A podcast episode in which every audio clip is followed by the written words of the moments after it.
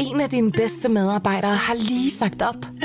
Heldigvis behøver du ikke være tankelæser for at undgå det i fremtiden. WinningTemp indsamler data gennem hyppige og anonyme medarbejderundersøgelser, så du lettere kan mærke pulsen på dine medarbejdere og støtte der, hvor der er behov. Kunder som Alfa Laval, Orkla og Volvo bruger allerede WinningTemp og ser, at det øger trivsel, reducerer turnover og hjælper med at fastholde talenter. Få gratis gennemgang allerede i dag på winningtemp.com.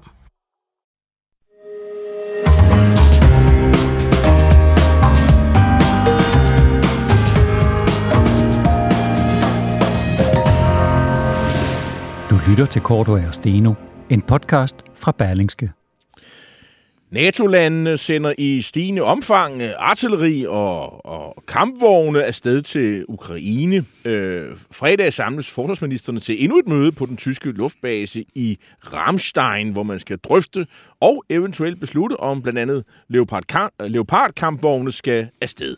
Og måske, måske er nogle af de her kampvogne danske. Men er der en grænse for, hvor meget man kan udtynde det i forvejen noget nedslidte danske forsvar? Det taler vi om med generalsekretær Lars Bangert fra Atlantsammenslutningen. Og han kommer på besøg her om, eller vi har en telefon igennem til ham på her om godt 20 minutter. Velkommen til, mit navn er Jarl Cordova. Og jeg hedder øh, Torben Steno, og læg mærke til, at Jarl Cordova siger artilleri, og det er fordi, at han, altså det siger man, når man har haft hands-on jeg har været øh, ja. infanterist godt ja. nok. Men jeg, har, jeg er militærnægter, jeg vil sige... nej, jeg, jeg blev kasseret, så jeg siger artilleri. Nå. Men øh, jeg hedder altså Tom Steno, og øh, jeg skal også lige sige, at det har jo været en hæftig uge på Christiansborg. Og øh, ud af det øh, kan der måske øh, dukke en person op, som har gjort sig fortjent til den her uges fidusbamse. Det ser vi nærmere på til sidst i den her øh, første time, når vi vender stort og småt fra den politiske scene. Men hvis du sidder inde med et oplagt bud på en modtager af fidusbamsen, så skriv det til os på vores Facebook-side Korto Steno, og her kan du selvfølgelig også som sædvanlig øh, kommentere og stille spørgsmål. Men nu skal vi så byde velkommen til dagens første gæst, og det er ingen ringer end medlem af Folketinget for Dansk Folkeparti, Alex Arnsen. Øh, velkommen, Alex. Du, tak skal du øh, Jeg ved ikke, om du stadig er kulturordfører, er du det? Nej, det er jeg ikke. Er du ikke Nej, det? Nå, det men der har du været. Det har jeg været på et tidspunkt. år. Ja. og, øh, og det er lidt kultur, vi skal snakke om, fordi du har jo snart siddet på borgen i, i, i mange år, og jeg har været ordfører på en lang række områder. Men nu skal vi tale om, øh, om, om, noget, om noget andet, der ligger i, i boldgaden. Du er blevet forfatter til en biografi om øh, måske Danmarks historiens mest berømte lagerforvalter, nemlig Peter Rendal. Øh, og det er en bog, øh, den hedder bare Rendal, med undertitlen Kampen mod kultureliten og velfærdsstaten. Og, og, og Rendal, der er vi jo tilbage i midten af, af 60'erne. Det er ligesom det, han bryder frem. Øh, Hvorfor, Alex, synes du, at øh, Rendal han øh, fortjener en, øh, en biografi? Af flere årsager. Øh, han er på mange måder den første DF'er. Han er den første DF'er, Ja, det kan man egentlig godt sige. Han, øh, han lægger grunden til Dansk Folkeparti, han lægger grunden til Fremskridspartiet, til Kristi Folkeparti, til Centrumdemokraterne, fordi han øh, lægger stemme til den utilfredshed, der er mod den øh, vildt voksende stat og de stødt stigende skatter i øh, 60'erne. Og han gør det på en øh, meget folkelig og ramsaltet måde, som også lægger grunden til øh, det frie øh, folkestyre, vi har i Danmark, og den forholdsvis, øh, øh, hvad skal man sige, direkte debat, øh, vi har i Danmark i sammenligning med andre lande, som for eksempel øh, Sverige og Tyskland. Og alene den årsag, synes jeg, at han har fortjent det. Og så var han også en af de første til at øh, kritisere øh, Øh, velfærdsstatens øh, udbygning, fordi han øh, frygtede, det ville ødelægge borgernes frihed. For staten havde han, og så kunne han ikke fordrage, at moderne langhårede kunstnere de skulle øh, have penge fra staten, i stedet for øh, at lave noget selv. Og så kunne man, undskyld lige før, så er der også det her med, at han har simpelthen øh, lagt navn til en isme. Og, øh, og det argumenterer du også for, at, jeg tror, der er tre nulevende personer, eller sådan noget. Nej, ikke nulevende. Tre afdøde, tre ja. personer af Danmarks historie. Lad os give det på den måde. Ja. Der har en isme. Ja. Du nævner Grundtvig, Grundtvigianisme, Brandis, brandisisme, altså ham her... Ej, den er, man bliver ikke engang brugt jo, brand, jo, jo, men altså, det, det, det er Alex ord ja, ja. Bogen. Og så er der jo så rendalismen, ja. som er det sidste skud på stammen. Øh, meget forskellige synspunkter, kan man sige. Ja. Øh, og når du tilføjer her? Ja, altså det er jo fuldstændig rigtigt, og det er jo usædvanligt, fordi de to andre kom fra kultureliten, mens Rindal han kom fra folkedybet, var totalt anonym og blev pludselig og en, en landskendt personlighed i løbet af meget kort tid. Ja, og det, det er jo altså, det som jeg hæfter mig ved i den her meget detaljerede øh, beskrivelser af de her, hvor, hvor, hvad skal man sige, hvor bomben ligesom bliver udløst. Ikke? Fordi der er andre steder i landet, hvor folk protesterer over statens øh, for, men de gør det ikke med samme øh, fyndighed som øh, Rendal. Men så, så er det det, som jeg har lært øh, med mit meget korte kendskab om Rente, det var, at han havde kunst. Men det, det er jo faktisk ikke, ikke rigtigt, fordi det her, øh, som du får øh, skrevet, beskrevet det her, det er, Jamen, der er ikke noget vejen med kunst, man skal bare, det skal bare ikke være staten, der betaler for det. Og det er det, der er udgangspunkt, at det så også bliver til kritik af velfærdsstaten og alt det der. Det, er, det kommer først i januar. Det er simpelthen det, og det er jo i virkeligheden, altså, hvordan kan det være, at det vi, der har overfladisk kendskab til, at det er det, vi forbinder med det, når vi siger rentalisme, så er det had til kunst. Jeg var selv ked af det. Altså, hans genistreg var, at han tog statens kunstfond og kritikken af den som et billede på den vildt voksende stat og de støtstigende udgifter. Det, det kunne alle forstå og forholde sig til. Men hans generelle kritik af velfærdsstaten var ikke så sjov at beskrive, for journalister. Det var langt, at der var langt mere konfliktstof i at tage konflikten mellem ham og de moderne kunstnere, fordi man vidste jo, at folk havde den moderne kunst, den var provokerende, folk kunne ikke forholde sig til den.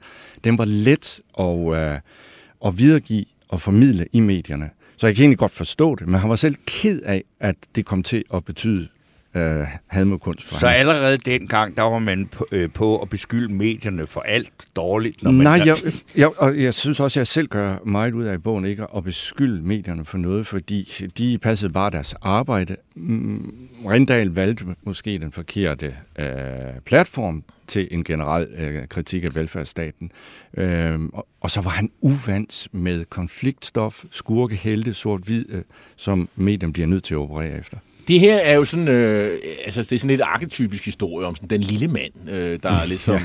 Ja. Øh, har ikke, ikke så voldsomt meget uddannelse. Han bor i provinsen, øh, så der er også noget, noget udkant til København. Han er fra Vestjylland, man bor i Jylland. Øh, øh, så, og, og, og, så der, og der er sådan her... Øh, øh jeg synes, det er provinsoprør i, i, i det også. Så der, der er sådan mange brudflader, øh, og det øh, opgør mod, mod øh, hvad skal man sige, øh, at skatten stiger øh, ret voldsomt i de her år. Mm. Øh, og her har vi en mand, der øh, er vant til at have knoklet hele sit liv for små penge. Øh, du fortæller jo over de første 100 sider, af, at det, han har suget på lappen i store dele af sit liv. Øh, det har været en kamp øh, for tilværelsen, mm. og pludselig så ser han, at folk, øh, kunstnere i København øh, primært, at de kan have en en, en gage eller en, en indtægt, der er tre gange så stor som øh, almindelig Skal, skal vi lige det, nævne det, beløbene? Ja, ja, ja. Det er ret voldsomt, når man ser det i de rigtige, øh, altså i, i tidsperspektiv her. Altså at en, altså en, en kunstner kunne nu modtage et beløb, altså øh, beløb, der svarer til det dobbelte af en lastbilchaufførs løn, Altså, det er nogle af de kunstnere, der får det. det, det er, øh, og, og 94 kunne få en livsfarlig ydelse på 9.984 kroner øh, mod tidligere 8.000 kroner. Og hvis man omregner de her øh, ting, altså livsfarlig ydelse af 30.000 kroner, øh, så er det jo nogle enorme beløb. Og det, må, det kan jeg sgu egentlig godt forstå har været meget, meget provokerende. Ja, og samtidig i en periode, hvor regeringen, altså den socialdemokratiske regering, opfordrede til modhold ved overenskomstforhandlingerne, så det var en, en rød klud i hovedet Fordi på folk. så, så store er beløbene slet, slet ikke i dag. Øh, nej, øh, og det er jo måske også Rindals fortjeneste, at øh, der trods alt er lidt modhold i selve størrelsen. Går vi tilbage til 1800-tallet, så svarede det jo til en professorløn, hvad kunstnerne fik. Ja. ja. Peter Rindal, øh, synes jeg... Altså, øh, jeg sidder og spekulerer på, tænk hvis den mand havde fået øh, noget uddannelse tidligt, øh, fordi der sidder ret godt hoved på ham. Han er jo god mm. til at formulere sig. Altså, han, altså, havde han kunne blive formet, skolet, øh, så havde man jo næsten ikke været grænser for, hvad han kunne, fordi han var ret velbegavet. Og jeg vil sige, som politisk kommentator, så synes jeg også, at han har nogle talenter her. Altså, for eksempel i 1978, så ser han jo tilbage på, på det, der skete, ikke? og så siger han så, i bevægelsen, og det var den der modsbevægelse, som han ligesom stod øh, i spidsen for, lå der både det, jeg vil kalde socialdemokratisk misundelsespolitik og gammelkonservativ stakkelhederpolitik. Begge ja. dele gav sig udslag. Altså, det her med, at man forener både højre og venstre, øh, som kan være uenige om mange ting, men det her, det synes jeg simpelthen... Forstår du, hvad jeg mener? Fuldstændig. Det, altså, det er ret godt formuleret, synes jeg. Ja, og det var jo uh, en del af grunden til hans succes. Han var så dygtig til at formulere sig skarpt, så alle kunne huske det.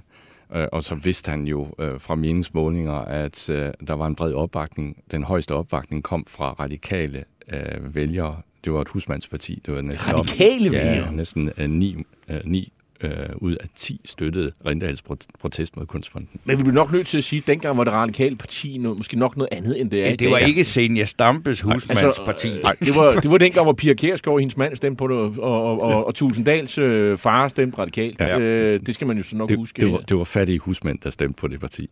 Ja. Ja. Altså, jeg, der, der er en anden, nu vi er lidt over i det øh, stærkt underholdende, så altså det, at, at, at, at han jo selvfølgelig også, øh, når han kommer frem med alle de her synspunkter, modtager en mod, altså kommer en kraftig modreaktion. Og der er jo som sige, nu når vi er så meget ops på, at sociale medier og, og Facebook og sådan noget er noget af det værste griseri, øh, der findes, og det er en katastrofe for vores kultur og demokrati og sådan noget, så er det jo interessant, at herr Rendal på sin bopæl i Kolding modtager breve, hvor der ikke engang står hans adresse på, men må postvæsenet bare aflevere dem til ham, for der, hvor der ikke står andet end adresse på en Rendal Kolding eller til Danmarks største idiot. Så vidste øh, postvæsenet, hvor de skulle aflevere det hen. Det er jo helt vildt. Altså, så på den måde er den der Facebook-tankegang og had og alt det, det er jo ikke noget nyt. Det er ikke noget nyt. Uh, dengang der skrev man protestlister, og så øh, sendte man dem ind til regeringen. Uh, det, der var uh, fantastisk ved Rindal, det var, at han uh, også gik til medierne.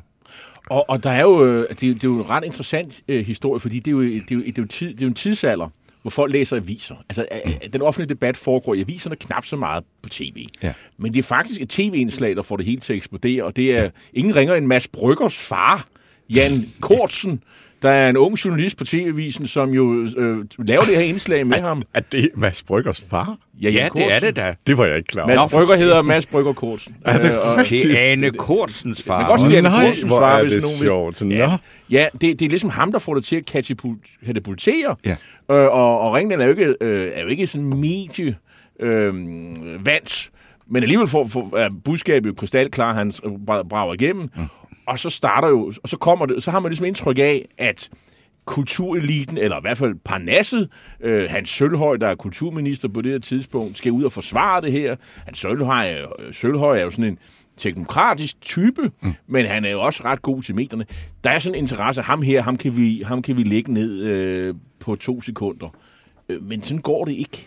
Tværtimod, så viser han sig uh, Rindal at være en uh, formidabel modstander, som uh, ministre for folketingsmedlemmer bliver nødt til at møde. Altså allerede et par uger efter er han til møde hos kulturminister Hans Sølhøj, som jo er modstykke til Rindal. Du ved, en god uddannelse, meget erfaren, behagelig, kristen, du ved, altså en god borger og uh, en gentleman. Og morsom. Og, og også morsom. Og, og havde en vis forståelse for uh, uh, kritikken, men slet ikke måden, som Rindal uh, førte den uh, i felten på. Alex Arns, vi skal jo nå på ret kort tid altså nogle, nogle hvad skal vi sige, altså virkelig væsentlige punkter i Rindals liv her, og det er jo altså, hvorfor fordi du selv siger, at han er den øh, person, der står fader til Dansk Folkeparti, Fremskridspartiet, Kristelig Folkeparti, Centrumsdemokrat. Hvorfor bliver han aldrig politiker på den måde i et af de partier? Fordi han stiller op til noget kommunalt og sådan noget, ja. men, det, men han kommer aldrig på borgen. Altså af flere årsager, han øh, kunne ikke rigtig holde til det. Øh, og så øh, vidste han, at hans protest var tvær, tværpolitisk. Og hvis han meldte sig under fanerne hos et af de etablerede partier, så vil han miste opbakningen for rigtig mange mennesker. Der var en del partier, der gerne ville have ham som folketingskandidat. Og så var der også nogen, der opfordrede ham til at stifte eget parti. Ja, Glistrup blandt andet. Øh, ja, mm. blandt andet Glistrup, ja. Før Glistrup havde stiftet Før Glistrup, ja. Og det er vel der, du bygger det på, at han ligesom en proto-fremskridtsmand. Ja, altså, det er han også anerkendt for i historien, og, og Glistrup sagde det også, og Rindal spillede en kæmpe rolle for Fremskridtspartiet. De vidste, at det begyndte med ham. Du siger, at han ikke kunne holde til det. Det er, det er en kendt sag, at han også sen udviklede alkoholproblemer. Han tog ja. til Grønland, da det ligesom var dampet af. Og hans kone, hun havde det. Ja. Hun, hun, hun, telefonen kimede konstant. Øh, han havde godt nok opbakning på sin arbejdsplads, øh, en andelsbevægelse, ejet hørfabrik øh, i Kolding. Ja, altså hvor, fritog ham fra arbejde, Ja, så altså, han han kunne sidde og passe sit protest. Men han brugte sine egne penge, fordi han, jo, han ville jo ikke have, at man skulle sponsorere Nej. hans... Øh, så han ville nægtede jo at tage imod honorar og alt muligt og sådan noget. Altså, det er jo... Men hvordan endte det øh, for ham? Fik han et lykkeligt liv? Mm. Han fik et øh, stille, borgerligt liv, efter han vendte hjem fra Grønland. Øh, og så i ny og næ henvendte medierne sig til ham. Der er jo et hav af interviews. øh, Lige til det sidste, faktisk. lige til det sidste. Han mente selv, at han ikke havde levet forgæves, trods alt. Øh, Det og, mener du så heller ikke. og det mener jeg i høj grad, at han, at han, Og han ikke har... dør i 2008. Og, Eh, ni. og, ni, undskyld. Men og, og der er han jo et stykke op i 80'erne, ikke? Jo, det er Men det er da jo øh, helt øh, fantastisk, at denne mand af alle øh, ender med at sidde i Statens Kunstfond. I repræsentantskabet. Ja, i repræsentantskab, ja. så må man sige, det er dog alligevel noget. Og, men kan man sige, altså, det er jo, som jeg læste det, der står om det her, ikke, så er det sådan mere, at han sidder der, men hans indflydelse faktisk har været større, inden at han kommer til at sidde der. Han får ikke rigtig noget ud af den plads. Nej. Men det er jo nærmest sådan en, en, en, en, er det en form for anerkendelse. Ja, altså han bliver indstillet af Fremskridspartiet. Det var dengang Ja, ja. partierne indstillede til repræsentantskabet. Jeg har også øh, siddet der.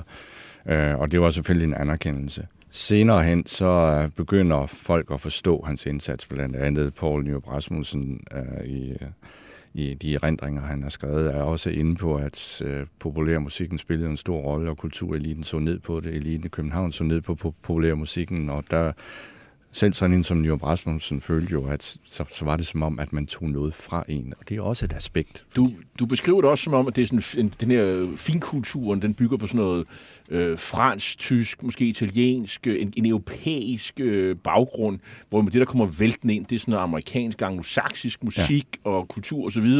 Men nu må sige, måske der arbejder kultur mere end det med finkultur, og, og ja. Der er simpelthen brudflader, og det, og der har politikerne svært at navigere i. Ja. De gamle socialdemokrater, de vil ligesom, det er mere det tyske, det franske, det var det, der var idealet. Ja. Øh, og, og, og det kan man især se i, i Danmarks Radio. Plus, ja. plus almuekulturen, som Peter Rindal jo var rundet af, og som han satte stor pris på. Hans mor sang jo viser, mm-hmm. og for ham var det kultur. Men Alex Hans, bare lige her til sidst. Mm. Altså, det, der er et kapitel, der hedder om de sidste år, og det indleder du med at skrive med et citat. Jeg har tabt, kunstnerne vandt. Ja.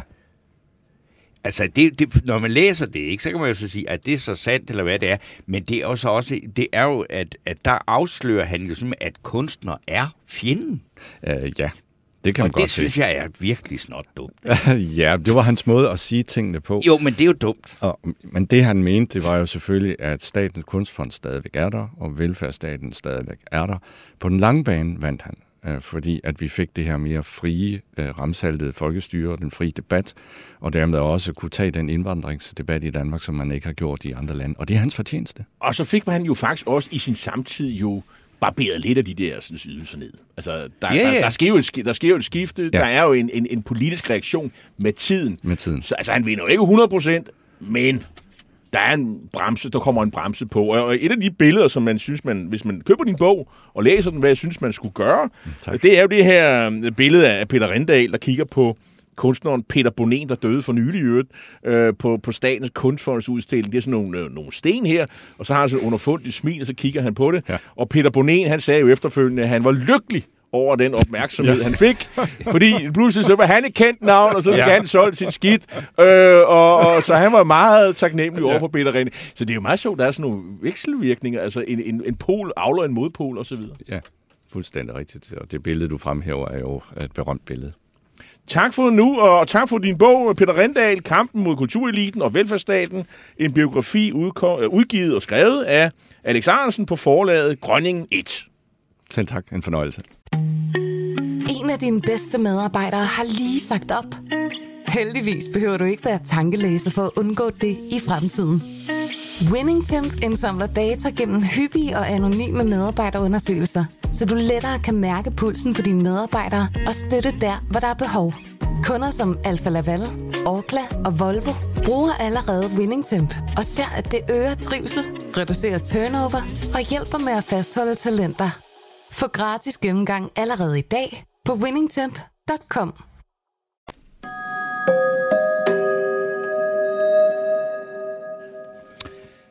Nu skal det så handle om, at vi her, eller om vi her i Danmark skal støtte Ukraine med vores tyskproducerede Leopard 2 kampvogne, som ukrainerne meget gerne vil øh, have fat i. Og øh, det er også fordi, at en Leopard 2 kampvogn, det er noget af det mest avancerede og mest moderne, øh, der findes. Og øh, der er så bare lige det problem, at det kan vi altså indtil videre ikke bare helt gøre, som vi vil, fordi det er sådan, at når man har købt de her øh, tyske kampvogne, så skal tyskerne give os lov til den slags. Øh, og det gælder faktisk også de andre øh, NATO-lande, der råder over de her tyskproducerede kampvogne.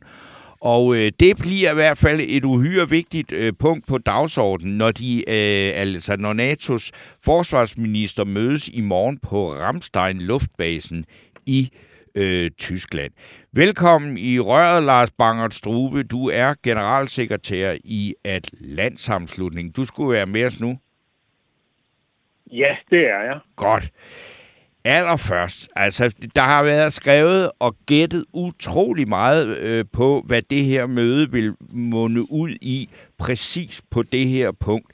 Øh, og ikke mindst efter, at øh, den tyske kansler i går var ude at sige noget om, at øh, jamen, det kan vi godt give tilladelse til, men det kræver, at amerikanerne, Joe Biden, skal sige, at så vil han også sende amerikanske kamp kampvogne sådan nogenlunde af samme, i hvert fald kvalitet, Abrams kampvogn. Øh, og det er der ikke rigtig kommet noget svar på at sige, det er da en mærkelig måde at ligesom tage nogle... Øh, så hvad, hvad er det for en, en byttehandel, eller hvorfor gør Scholz det? Og vil Biden gå med til det? Tror du det? Jeg, jeg er usikker på, om Biden vil gå med til det, fordi Pentagon øh, mener, at Abrahams kampvognen er så besværlig at arbejde med, at den, vil, at den ikke vil komme til gavn for ukrainerne.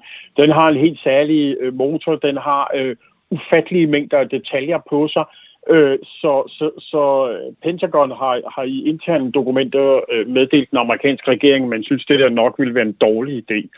Øh, men om man så fra amerikansk side bliver nødt til at levere nogen for at få tyskerne med på, med på kampvognen, det, det er så noget andet. Og mm. det, kunne, det kunne måske godt være der, hvor man ender. Altså, tyskerne er jo simpelthen bare så bange for at være dem, der tager øh, ledelsen i Europa. De er bange for, at at det er dem, der, der ligesom øh, skal gå hen og blive, blive øh, de stærkeste i Europa, om jeg så må sige. Det, det er jo deres egen historie, de kæmper imod. Og, og det er det, som Schulz, øh, han virkelig, øh, Schultz, han virkelig arbejder i, med lige nu. Og øh, der tror jeg, at vi skal sammenligne lidt med Danmark i 1990, altså efter murens fald. Øh, så, så starter langsomt i løbet af 90'erne det, vi i dag kalder for den aktivistiske udenrigspolitik.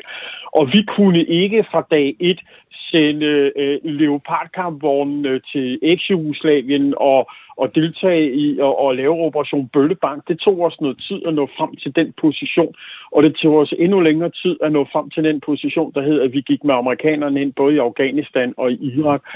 Og, og, og det kræver vi ligesom nu, at, at tyskerne gør på meget kort tid, og det, det tror jeg i virkeligheden er, at der, hvor at det, det er enormt svært for dem. Men, men, men, det, men man kunne også bare sige, øh, det er i hvert fald det, som nogle hævder, øh, for eksempel polakkerne, og siger, vi vil bare have den tilladelse til at aflevere de våben, eller til at aflevere de øh, kampvogne, øh, Leopard 2, og, og jeg så jo, øh, om det var en minister, eller en talsmand for, for, for ministerpræsidenten, der sagde, at øh, jamen, Altså, vi kan jo være i en situation, hvor vi bliver nødt til at stille de der kampvogne over ved den polsk-ukrainske grænse, og så må vi jo se, om de er væk øh, dagen efter og løbet natten, så er der nogen, der har været over henten. Altså, nu gider vi ikke vente på tyskerne mere, og tyskerne er jo enormt pres, det kan alle se, fordi øh, man fornemmer også, at danskerne er på vej, øh, også vil levere noget. Finnerne vil levere øh, leopardkampvogne.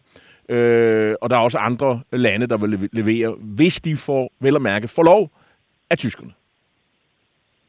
Lige præcis. Og, og, og, og det, der er problemet er, her har vi jo at gøre med det der med for lov. Jeg synes, det er et vigtigt ord, fordi vi har her noget at gøre med, med de regler, der er i Tyskland for våbeneksport, nemlig at, at, at Tyskland vil godkende, hvis du som land, som Danmark for eksempel har købt Leopard 2A7 øh, kampvognene, at hvis Danmark vil sælge dem videre eller give dem videre, så skal Tyskland godkende, hvor det mm. ender hen. Øh, og, og, og det er der, hvor problemet er. Og der kunne jeg godt forestille mig, at tyskerne på møde i Ramstein i morgen øh, siger, at det må I godt. Mm. Det vil være første skridt for tyskerne. Og så må de så derefter selv overveje, hvad delen gør vi?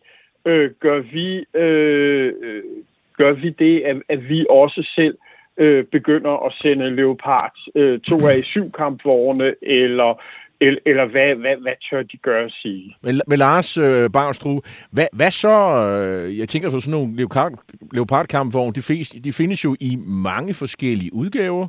Øhm, ja. Det er vel ikke sådan noget af den oprindelige Leopard-kampvogn, Leopard 1 kunne man kalde den, det er den samme udgave som Leopard A, 2A7, som, som er blevet opgraderet, jeg ved ikke mange gange i Danmark. Øh, øh, at det er jo ikke de samme reservedele. Og i øvrigt, Regnmetal, øh, som jo ligesom er den store koncern, der, der laver Leopard 2-kampvogn, øh, de skal vel også levere reservedele. Og så tænker jeg, øh, der er vel også et problem med, øh, med våben, altså med ammunition til, til, til Leopard 2. Altså man har vel nogle lager i Polen osv., man kan bruge af, men der skal vel være en produktion af kampvognsammunition. Og det vil Tyskland, der leverer det, eller hvad? Der skal helt sikkert, øh, jamen altså, det, øh, nu åbner vi virkelig Pandoras æske med problemer. Ikke? Øh, det helt store problem er nok logistik og forsvarsindustri. Øh, der findes, øh, lad os nu bare sige det sådan helt overordnet set, to typer af Leopard 2 kampvogne. Leopard øh, A4 og Leopard A5, og så har man så bygget videre på Leopard A5 øh, til det, vi i dag kender som Leopard 2 A7, som er den, danskerne har.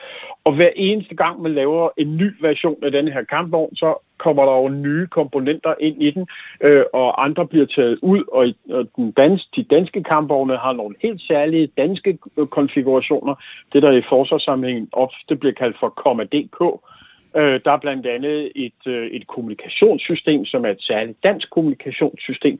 Og på den måde, der har hvert land puttet, puttet sit ind i, så en polsk, en finsk, en dansk, en tysk leopard, øh, to øh, et eller andet kampvogn er på ingen måde den samme, og man skal have en ufattelig mængde af debedutter øh, klar til at, at det, kunne det få dem til at køre og fungere.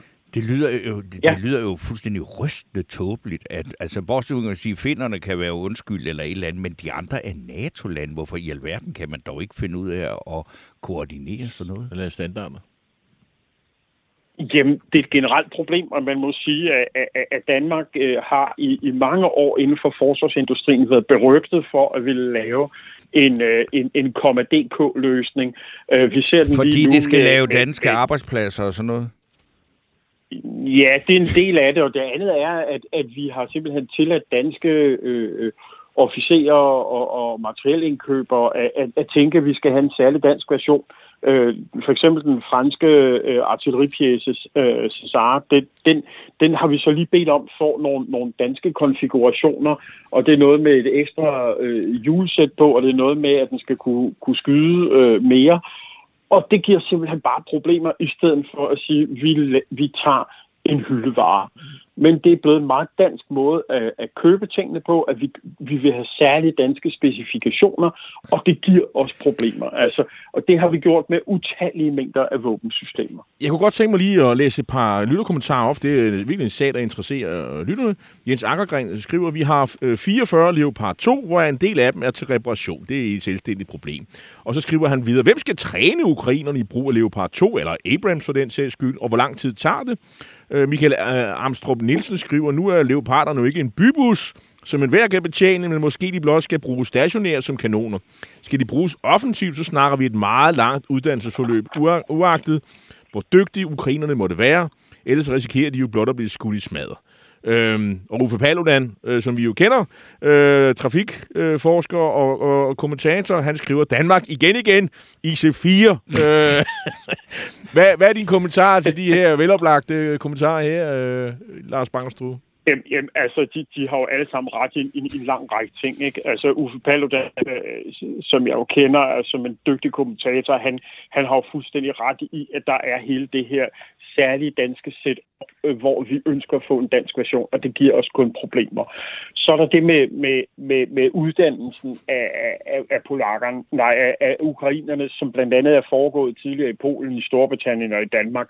Øh, hvis de skal uddannes på, på, på Leopard-kampvognene, så vil det nok være sådan, så at man øh, uddanner dem i, i et europæisk land eller i flere europæiske lande. Og det er jo både kampvognskommandører, lader og så videre, men det er jo altså også hele det, der ligger bagved, og som man endelig ikke må glemme, nemlig hele det setup, der hedder mekanikere, øh, mm. som, som jo skal kunne vedligeholde de her. Og du skal have en bjergningstjeneste, som hvis, øh, hvis øh, kampvognen bryder sammen, så skal du kunne få den flyttet væk fra kamppladsen. Øh, så det, det er ikke bare lige et quick fix, det her, og, og det, det er jo det, som, som vi alle sammen må, må erkende, at moderne krigsførelse er altså noget andet end at stikke en, en, en, en sabel i hånden på en mand, og så sige til ham, du skal gå fremad, og så skal du hakke, hvad Men... du kan hakke ned. Nu, nu, et, et aspekt i det her, det er jo så også den her diskussion om, at hvis nu Danmark, øh, og det har jeg så i virkelig øh, svært ved at forestille mig, at man skulle mod tysk øh, befaling, så alligevel øh, sige, at nu leverer vi til Ukraine. Vi har altså heller ikke en grænse, vi kan stille den lige op til, så de selv kan gå over og hente dem, hvis det er ligesom polakkerne. Men der er jo noget, altså det der er tale om, det er 14 styk, og så er der nogen, der, der mener, at det kan man altså ikke, fordi det vil svække vores, altså det danske forsvar, øh, på, øh, øh, deres mulighed for at yde en effektiv indsats på hjemmebane.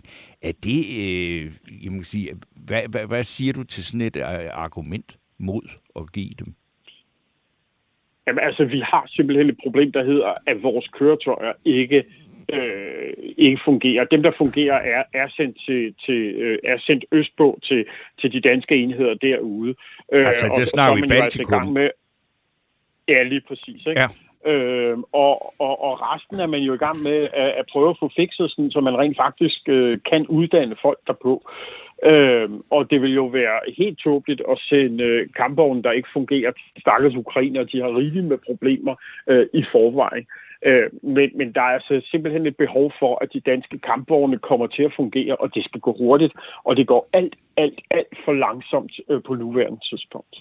Øh, det, det er nogle andre tider end øh, dengang øh, under, under 2. verdenskrig, hvor, hvor russerne kørte med T-34, og Paul Gros, øh, som du også kender, han, han siger, ja, det kunne sådan repareres med en mukkert og en svenske nøgle. Så, så var man ligesom i, i, i gang. Det er lidt noget mere kompliceret øh, nu, nu om stunder. Men når du kigger på det, der leveres nu. Øh, vi har jo hørt allerede Challenger-kampvogn, det er jo så jo en forsyningslinje for britterne. Øh, det er heller ikke verdens ja. mest moderne øh, kampvogn, men, men det er nok bedre end, end, end til 62. Til 72, som er det, hvor ukrainerne kører ja, af russisk det, det oprindelse. Øh, og så har vi jo det her øh, Striker, kan jeg se, kan, PV, hvad hedder det, øh, Panzer Mandskabsvogn og så videre.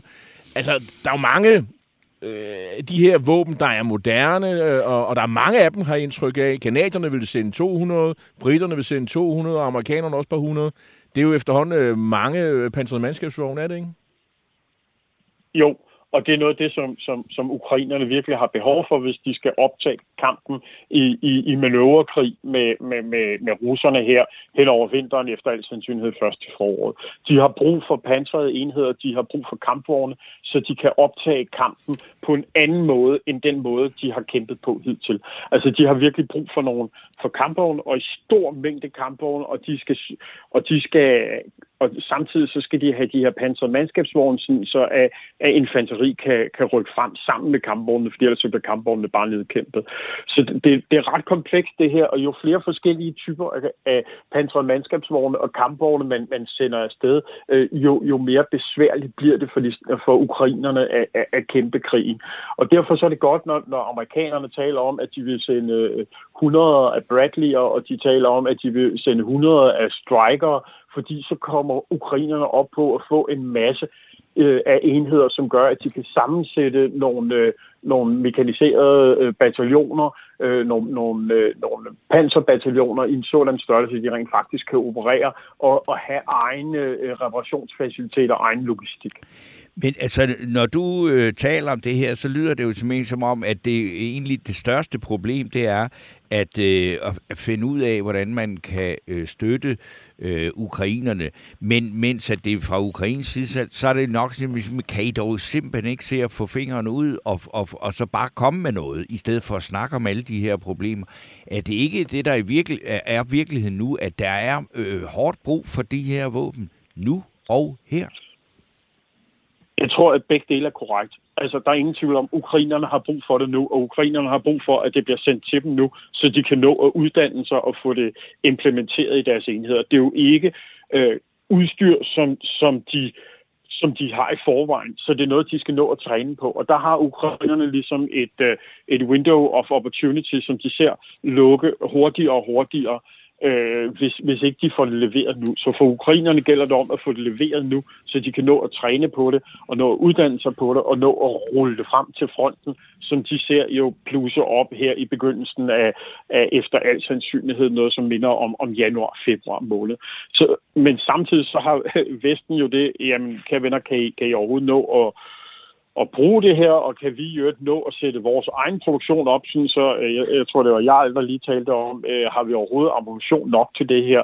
Øhm, og, og vores lære af krigen indtil videre er, at der bruges uhyggelige mængder af ammunition øh, dagligt, øh, og i en helt anden størrelsesforhold, end den vi havde forestillet os øh, for, for ja, inden krigen brød ud.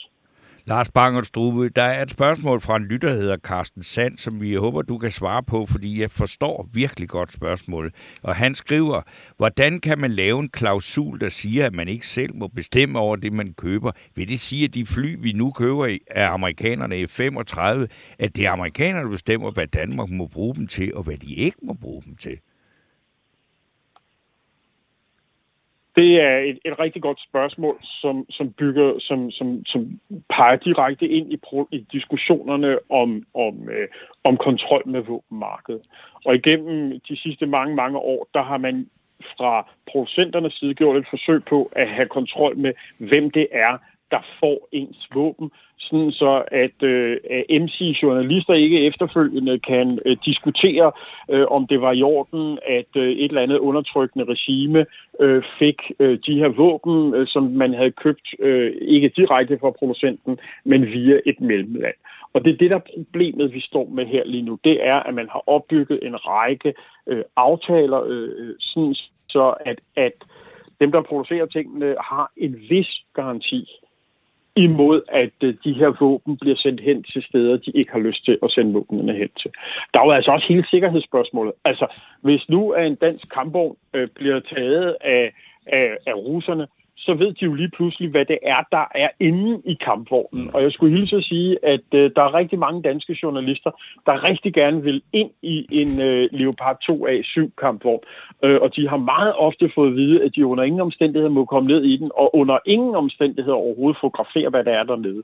Så der er jo altså også hele den der bekymring om, får russerne, hvis, de, øh, hvis vi sender det her til, til den ukrainske slagmark, kan russerne så, hvis de nu øh, kommer til at vinde, eller bare lokalt øh, erobre en kampvogn, kan de så få en, en viden om det her, som man ikke synes, at de skal have. Øh, så der ligger derfor en, en masse tanker om, hvorfor man ikke bare lige må videre sælge tingene. Lars Banger Struve, generalsekretær i Atlantsammenslutningen. Tusind tak, fordi at du var med os her i dag.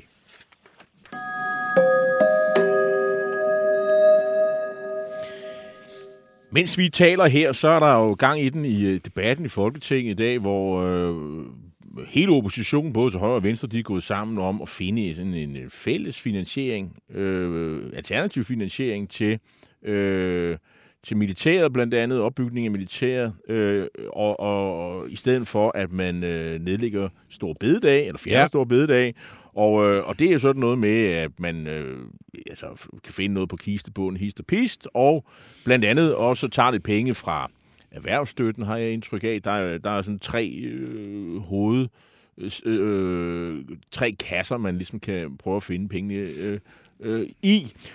Om det er noget, der overbeviser regeringen, det er jo nok et åbent spørgsmål. Øh, nu siger regeringen, at de vil sådan, øh, øh, de vil sådan se på det og, og øh, behandle forslagene. Det er som om, at man sådan ikke ønsker den helt store konfrontation i dag i hvert fald. Øh, men, men, men, men man ser det som sådan et konstruktivt forslag. Om det er noget, der i sidste ende vil ændre øh, regeringens holdning, det er jeg nok i tvivl om. Øh, men i hvert fald så skal vi jo i næste time øh, have en debat øh, med, med, med fagbevægelsen øh, blandt ja. andet, og, øh, og erhvervsredaktør Thomas Bern Henriksen, som jo synes, at det her med, at man jeg synes, det kræver det til folkeafstemning, det synes jeg godt nok er en vild og tåbelig idé. Altså, det er, jeg kan ikke andet undre mig over det, fordi jeg simpelthen folkeafstemninger, men er det ikke sådan noget, der, der starter med nogle græsrodsbevægelser, og så skriver de, eller borgerforslag, eller sådan et eller andet, man er meget utilfreds med, og så bliver det aldrig til noget alligevel. Og ellers så er folkeafstemningerne et redskab, man kun bruger. Altså, vi har haft dem enormt mange gange øh, i forhold til suverænitetsafgivelse og EU.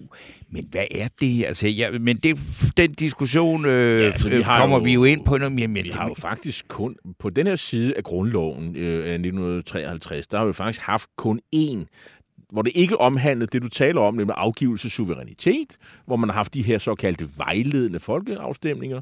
Og, og det var øh, det her med jordlovene tilbage i 1963. Nogle kan ja. måske huske valgplakaten med den sorte hånd. Jeg husker det tydeligt, jeg var øh, tre år. Og, og, og boligerne, så står ja. der sådan et, et, et, et nej med store bogstaver ja. henover. Øhm, Øh, Øh, i øvrigt nogle, nogle jordlove, som blev øh, vedtaget. Det, det faldt så ved folkeafstemningen, og så seks år efter, så vedtog VKR-regeringen det i øvrigt. Øh, sådan er der så meget. Øh, her har vi jo sådan også... Øh, det, det, så det er sådan et greb, man sjældent benytter, og det, der er mest opsigtsvækkende, det er, at fagbevægelsen, de kræver det. Men det men tager vi en se. diskussion ja, om i næste øh, time. Men, øh, der er altså også, altså, det er bare, altså, jeg, jeg har svært ved, at, men det er jo også, fordi jeg altså, ikke er lønmodtager, og jeg heller ikke er, er, er hvad skal vi sige, meget, meget, meget, meget flittig kirkegænger. Så derfor, jeg har sådan lidt svært ved at forstå opstandelsen over det her forslag. Så har der været det der med, om det nu, som øh, overvismanden i Karl Johan Dalgaard i sidste uge var herinde og sige, jamen, kan man overhovedet regne med, at det at vi, altså genererer de her øh, penge, som man siger. Men så er der i den der sådan lidt mere folkelige debat omkring øh, det her spørgsmål, så er jeg også tænkt på, at der er mange, der siger, hvorfor ikke tage Kristi Himmelfartsdag? Det er en torsdag. Øh, det er meget mere, fordi så vil man få noget for pengene, fordi så skulle vi også arbejde om den der torsdag, og så vil der ikke være så mange, der lavede den der med, at man på Kristi Himmelfarts ferie, hvor man så alligevel holder fri om fredagen. Øh, mens at, at hvis, så der vil man få mere for, ud af det. Det ved jeg ikke, om det bare er noget pjat, men øh, jeg, jeg, jeg har svært ved at, at, at forstå den der opstandelse. Øh, og det er jo så øh, måske også bare fordi, at, øh, at, at noget af det er, at den her samlede opposition, altså fra enhedslisten til og med nye borgerlige, at øh, de gerne vil manifestere, at, øh, at, altså, at den her regering, som er en flertalsregering, skal, øh, den skal ikke have det nemt. Fordi, øh, og det må du jo vide, er som øh, kommentator og sådan en, der, der, der, der er krystalkugle kigger. Altså, at, bliver det her ikke bare stemt igennem for at vise, at nu har vi altså en regering, der beslutter det, den foretager sig? Man Eller vel man skal, Der er sådan to diskussioner her. Der er diskussion om, hvorvidt Stor Bededag falder øh, og, og bliver afskaffet. Det tror jeg, den bliver. Det klarer regeringen selv med sine egne mandater. Så er der den anden diskussion, som har virkelig fået samlet opposition. Det er det her med, at hvis man skal være med til at fordele pengene i, i, i, i, i forsvarsforlig, øh, så skal man acceptere øh, at stemme for en afskaffet stor bededag. Hvis det er sådan, at man kan koble det af jamen så, så får regeringen kritik, og fagbevægelsen vil stadig være imod, men man vil måske ikke høre så meget mere fra øh, i hvert fald højrefløjen. Øh, problemet bliver nok mere med SF og Enhedslisten, men, øh, men, men, men det er det andet, der har fået skal man sige, noget ekstra benzin på bålet. Og spørgsmålet er nu, om regeringen vil, sige, vil, vil, vil, vil gå ned, altså deeskalere på det krav, Øh, Øh, det mener Bent Winter for eksempel i, i, i en analyse, han har skrevet lige nu her, øh, så jeg. Øh, men lad os nu se. Øh, det som øh, de her ni partier, nu har lige læst op det her, de har den tre øh, konkrete forslag. prøv at høre her, at prioritere 1,25 milliarder kroner yderligere fra prioritering af offentlige investeringer på baggrund af saldoforbedringer. Det lyder som om, at ja, men vi kigger ned i kassen, så synes vi, der er lidt flere penge, end regeringen synes, der er, at, at, at der er penge. Det, det, det, altså, vi, vi, vi mener, der er lidt flere penge i kassen. Om, om, det er jo ikke sådan... Altså, her er der ikke nogen, der begynder at pipe, øh, pive over, at man har taget noget fra dem. Mm. De, de pengene findes nede i kassen. Og så står der så 1 milliarder kroner fra overfinansiering i aftale om vinterhjælp. Hmm. Ja, jo, ja. Det vil sige, man tager heller ikke noget fra nogen. Man siger bare, at der er en overfinansiering. Det vil sige, ja. der, er, der er penge i kassen. Det er det, man siger her. Og det sidste, så vil man tage øh, 750 millioner fra sanering af erhvervsstøtteordningerne. Men det er jo ikke uspecificeret, hvilke dele af erhvervsstøtteordningerne. Er det for eksempel, at man tager du siger bare et eller andet, øh, øh, penge til færgehjælp, øh, til støtte til de der færger, til de her småøer, eller en anden ting, er det til, øh, til øh, penge til, at erhvervslivet kan udvikle grønne løsninger. Hmm. Altså, vi bliver nødt til at få et svar. Færgehjælp. Øh, altså, hvad, betyder det? At Jamen man det, kan tage støtten til, øh, at fjerne støtten til Drejø Skarø-færgen, ja, ja, og så sige, ikke, fra nu af, så koster en returbillet ja. øh, 2100 kroner. Eller, eller det må køre på markedsvilkår, så, ja, må, folk, det, så må folk betale den pris, også det der, hvor der ikke er noget marked. Ja. Og så er der nok endnu færre, der, der bor på Skarø. Ja, det tror jeg nok. Øh, altså, det, det, det, det, det, er bare et eksempel. Ikke? Nå. Nå, men øh, i det hele taget, øh, jeg har jo skrevet en klum i dag, øh, hvor jeg ligesom siger, at Øh, og det er jo ligesom en reaktion på alt det, der foregår her. Altså, det er jo som om, de blå står og kigger mod venstre og siger de, kom hjem, men, men, men uden Jakob Ellemann. Og, og det er som om, at altså, alle de her partier, vi, vi kender dem alle sammen, Nye Borgerlige, Dansk Folkeparti, Liberale Alliance, Danmarksdemokraterne især, jamen det er partier, der er opstået i opposition eller som korrektiv til øh, VK. Altså, V og K, det er ligesom været aksen, det er ligesom dem, der har kommet med alle forslagene, og så har man sagt, ej, det kan vi ikke lide, det kan vi godt lide, og, og så har man ligesom forhandlet med dem og fået indflydelse den vej. De fem... v, v og K er væk. Ja, V og K er væk. Øh, det konservative er mindre end Danmarksdemokraterne, de er mindre end Liberale Alliance. Det er ikke noget fast holdepunkt. Mm. Og det er ligesom om, at så sidder de og kigger på hinanden, og så siger de så, jamen, hvad, så skal vi finde på noget selv.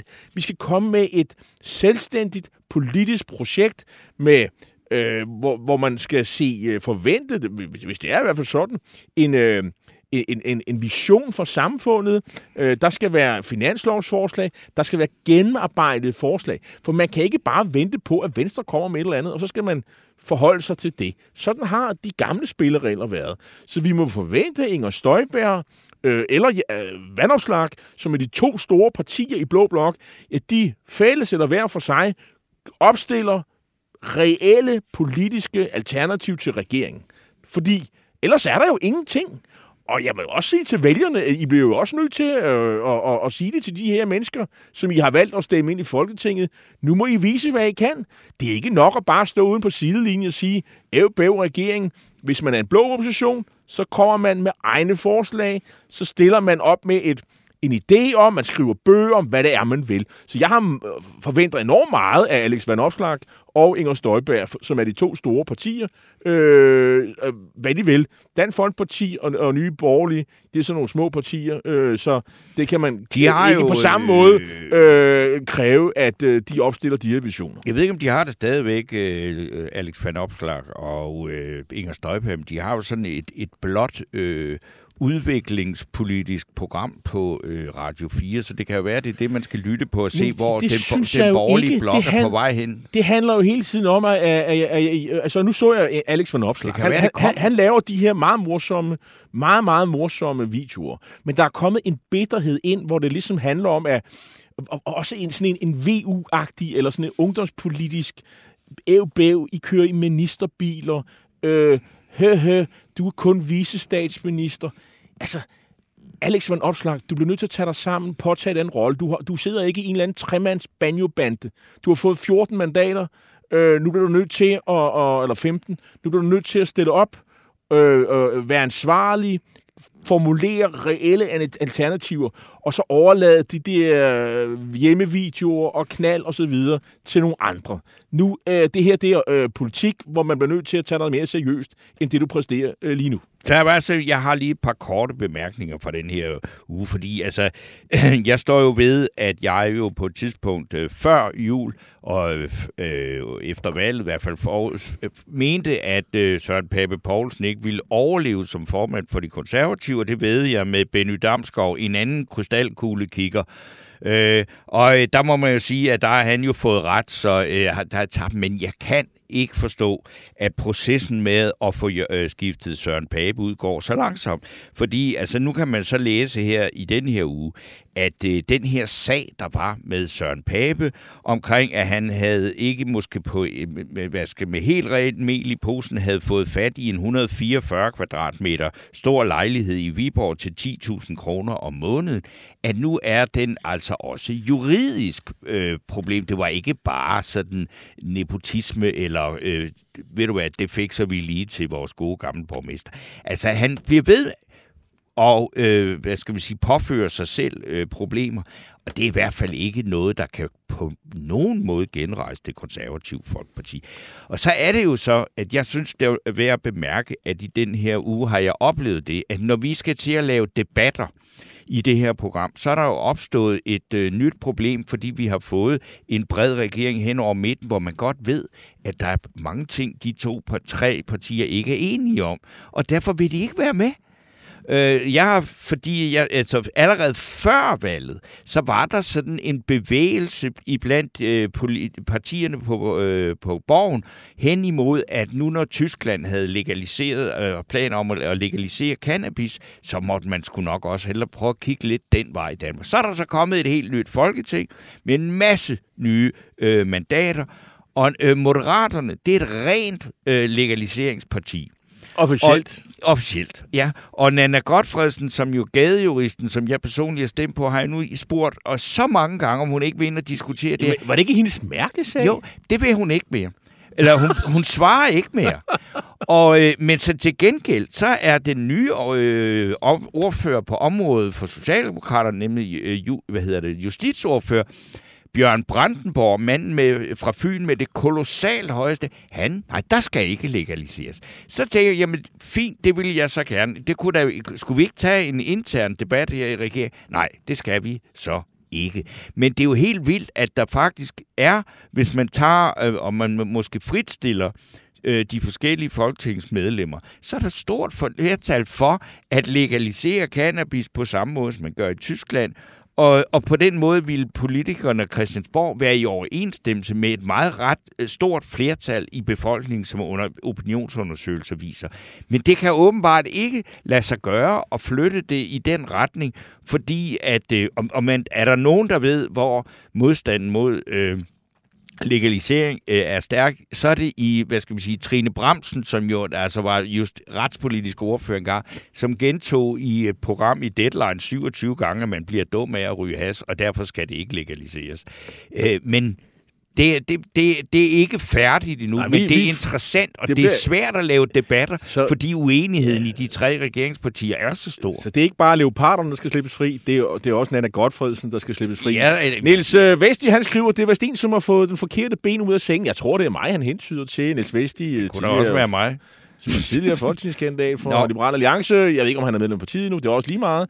Øh, men jeg tror, Niels, at du skal være opmærksom på, Altså, øh, det er en ny situation for Liberale Alliance, og øh, de kan ikke bare være et korrektiv til Venstre, og det er Venstres skyld det hele. Man må selv komme med sit politiske projekt nu. Øh, det er bare det, der er min pointe. Og øh, sådan er, er det. Så, Nå, men, men, så vil jeg også ja. sige, at jeg synes da altid, altså det har ikke noget med Danmark at gøre, men lige den her uge, altså Lars Lykke har fået meget, meget positiv omtale mm. her i Berlingske, fordi at han er på besøg øh, i Sverige, og øh, der er helt nye toner øh, i det dansk-svenske forhold, og ikke mindst efter, at øh, begge parter har fået en... Altså, at han skal møde med en partikollega, nemlig Moderat til Moderat, som er den svenske udenrigsminister. Han er fra Moderaterne. Og de har jo lånt øh, navnet til Lars Lykkes parti. Ja. Øh, og Lars Lykke snakker meget om styrket øh, skandinavisk, øh, eller øh, nordisk samarbejde. Skandinavisk er det ikke, fordi det handler meget om Sverige Sverige og Finland og Østersøen og krig og Putin og alt det der. Og det synes jeg, der er al mulig øh, god grund til at gøre. Men det er så alligevel også en mærkedag, eller mærkeuge, fordi at i denne her uge, der kan man op, altså se, hvad det er, den nye borgerlige svenske regering kan præstere. Og det er, at den har øh, ophævet et forbud fra 1956, eller et påbud, hvor man ikke på restauranter må danse uden at have øh, ansøgt om det i forvejen. Det var jo så og det er altså det, et nu, det, skridt for friheden i nu, Sverige. Nu er det blevet så løslummen i Sverige, at man kan danse uden at, ind og have indhentet tiltale. Og det er altså et, et lov, der Hold da har gældt siden 1956. Ej, hvor morsomt. Så kig over på den anden side af Øresund der og tag en swing om Nu skal her der danses. aften. Det er helt vildt. Øhm, vi skal, Lars Borg Mathisen stiller jo op for Nye Borgerlige. Ja, altså, som formand. Jeg, jeg synes, vi bliver nok nødt til at håbe at invitere ham ind i studiet indtil længe. Ja, øh, ja. Og høre, hvad han har af visioner for sit parti. Øhm, vi har jo ikke nogen øh, Vi har ikke kandidat øh, til fidusbammen. Jeg har nok en i ærmet. Men jeg synes, at alle jer, der hører med her, at I skal have lov til at byde ind øh, her i løbet af pausen, fordi øh, i de næste time skal vi snakke uddannelsespolitik, regeringens uddannelsespolitik. Vi skal snakke, vi har en debat om øh, med fagbevægelsens næstformand, øh, Nana Højlund hedder hun, og øh, Thomas Bjørn Henriksen, om hvorvidt det er fornuftigt at have en Folkeafstemning. folkeafstemning om store bededag. Og så skal vi snakke øh, Nordkorea Sydkorea. Sydkoreanerne er ved at være trætte af øh, det her øh, fyrværkeri-cirkus, han har kørende. Kim Jong-un.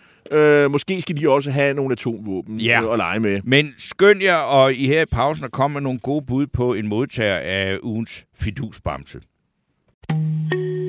En af dine bedste medarbejdere har lige sagt op. Heldigvis behøver du ikke være tankelæser for at undgå det i fremtiden. WinningTemp indsamler data gennem hyppige og anonyme medarbejderundersøgelser, så du lettere kan mærke pulsen på dine medarbejdere og støtte der, hvor der er behov.